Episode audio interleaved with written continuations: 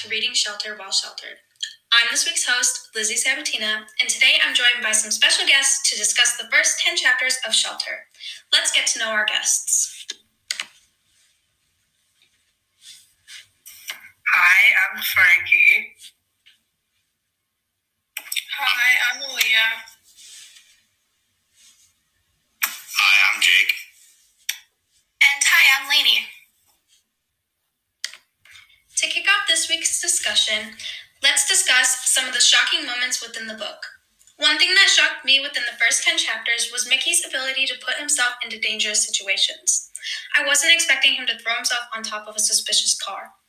Frankie, what was one thing that shocked you?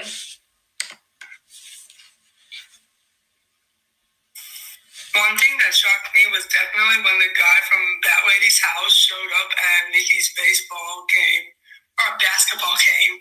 Um, with this information, we can assume that um, the man recognized Mickey when he first broke into Bat Lady's house. And I think this is very traumatizing for Mickey because it was extremely unexpected. That's a great point. Lainey, what was one thing that made you react?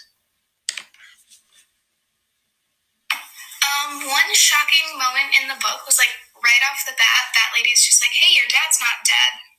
'Cause That was just really sudden and unexpected because he watched his dad die in the crash and he's apparently still alive.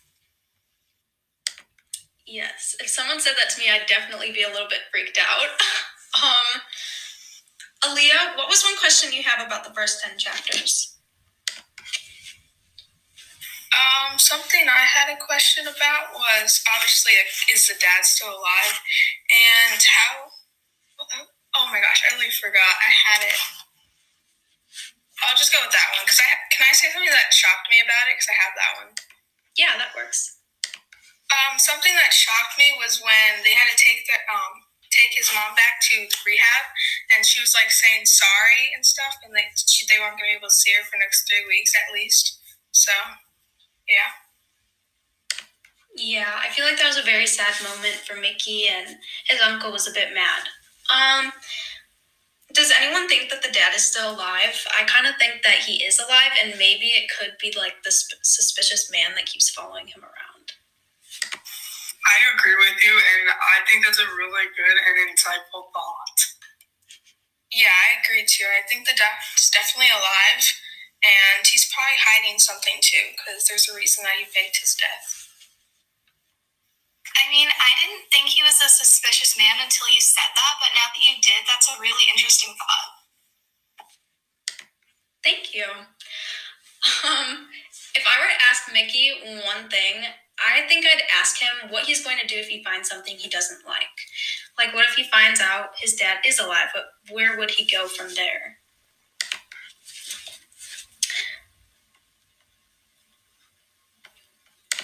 Frankie, um, what was one profound thought that you had while reading? Well, I just thought that um how I mean to me, I feel like Mickey's mom when he betrayed his trust is really like impactful because he sincerely thought his mom got better, but he was like also constantly being told otherwise, but he ignored those signs, and he's all um he's also uh, constantly being let down, um, but he expects better from people, which is kind of upsetting. I agree. Um, let's talk about our main character, Mickey Bolitar. Mickey has a very unique life. Life not many people get to experience.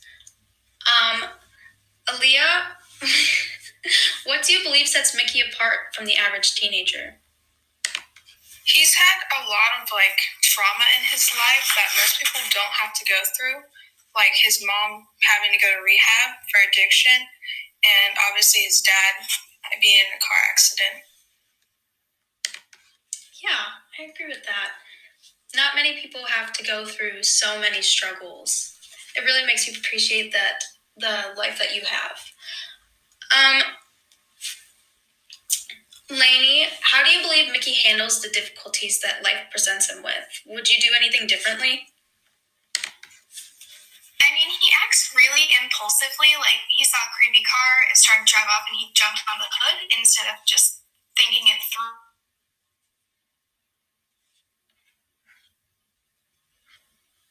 A little. My Chromebook just glitched. Could you repeat that? Yeah, of course. Um, so he acts really impulsively a lot. Like it happens in many but like the most noticeable was jumping on the hood of a random car instead of just thinking it through first. Yeah, that's a really good point. Um, I don't think I would act as impulsive as he does, but I mean, you do you. um, Mickey has a lot of great qualities about him. Although he doesn't have very many friends or family, he treats all the ones that he does have with respect. Um, with the good, there's always the bad, though. Mickey often gets himself involved in dangerous situations because he acts impulsively.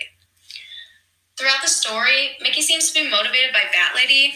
Um, Bat Lady is a mysterious woman that tells Mickey his father is still alive, spiking his interest and determination to find the truth. On page three of Shelter, it says, Your father isn't dead, Bat Lady said.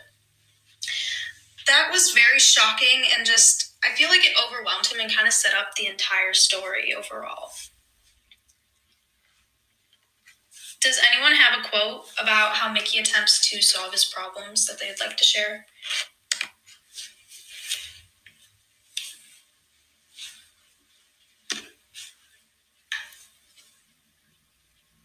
I don't really have a specific quote, but um, going on what you were saying, I was well. You were saying that Bat Lady um motivates him. I agree, but I also feel like he motivates himself because he is really determined to get like answers about um his father's like possible death or just disappearance in general and his girlfriend's disappearance and about his mom.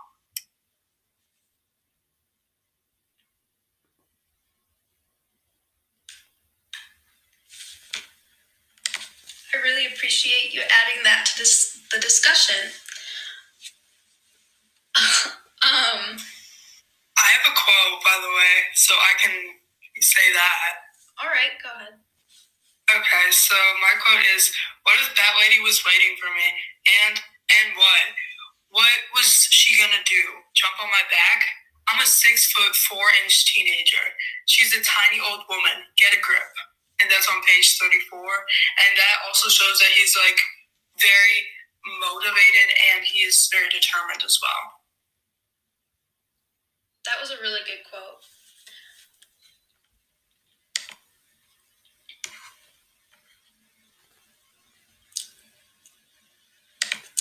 Um, Aaliyah, could you pick any topic from the question sheet and just provide a quote to support it? Yeah, give me one second. All right.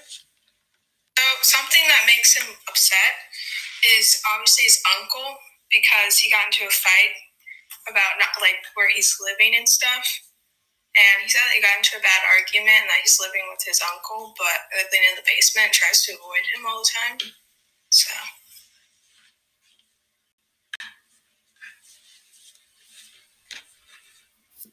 and a quote is one second, I have it.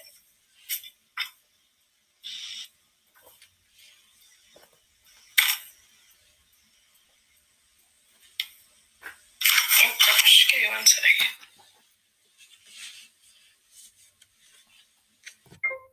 A good quote to support this is on page 114 of Shelter. It states The office, as Myron told me, had told me many, maybe a million times, used to be my dad's bedroom, and before Myron moved to the basement, he and my father had shared it.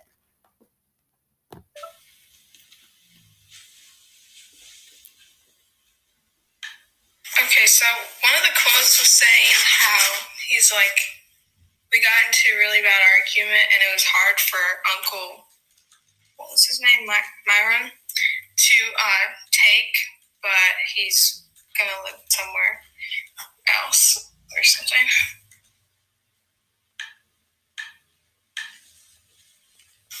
I definitely agree with you, and I feel like he also, even though he tries to act like he doesn't care about his uncle, he really does.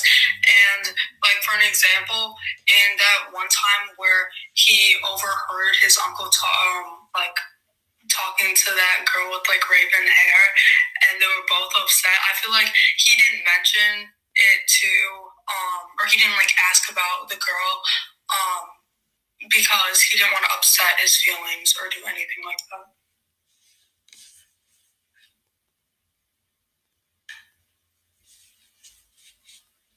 Um, yeah, I think girl show and him not asking about that shows like he cares because he was clearly he clearly cared that he was upset, but he just didn't want to like pry into his personal life, you know? Yeah, I feel like he doesn't like opening up to his uncle because of just the stuff that's gone on with between them, but he does definitely care about what he's going through. Yeah, I definitely feel there's a little bit of tension between Mickey and his uncle. Um, so they aren't really like, I don't know, close enough that he would want to ask about his personal life and things. All right. Well, thank you for tuning in to Reading. All right. What did you guys write about for your Thoughtful Thursday prompt? I wrote about a young boy being drugged by his father and then becoming addicted. Um, the main reason I chose to write about this was the last line was, What did you expect? And I don't know. I just figured, like, when some, it kind of related to mom's, or mom's, Mickey's mom relapsing. Um, because a lot of people tend to expect better of people. I don't know. I was just inspired by relapse from reading the first 10 chapters, I guess.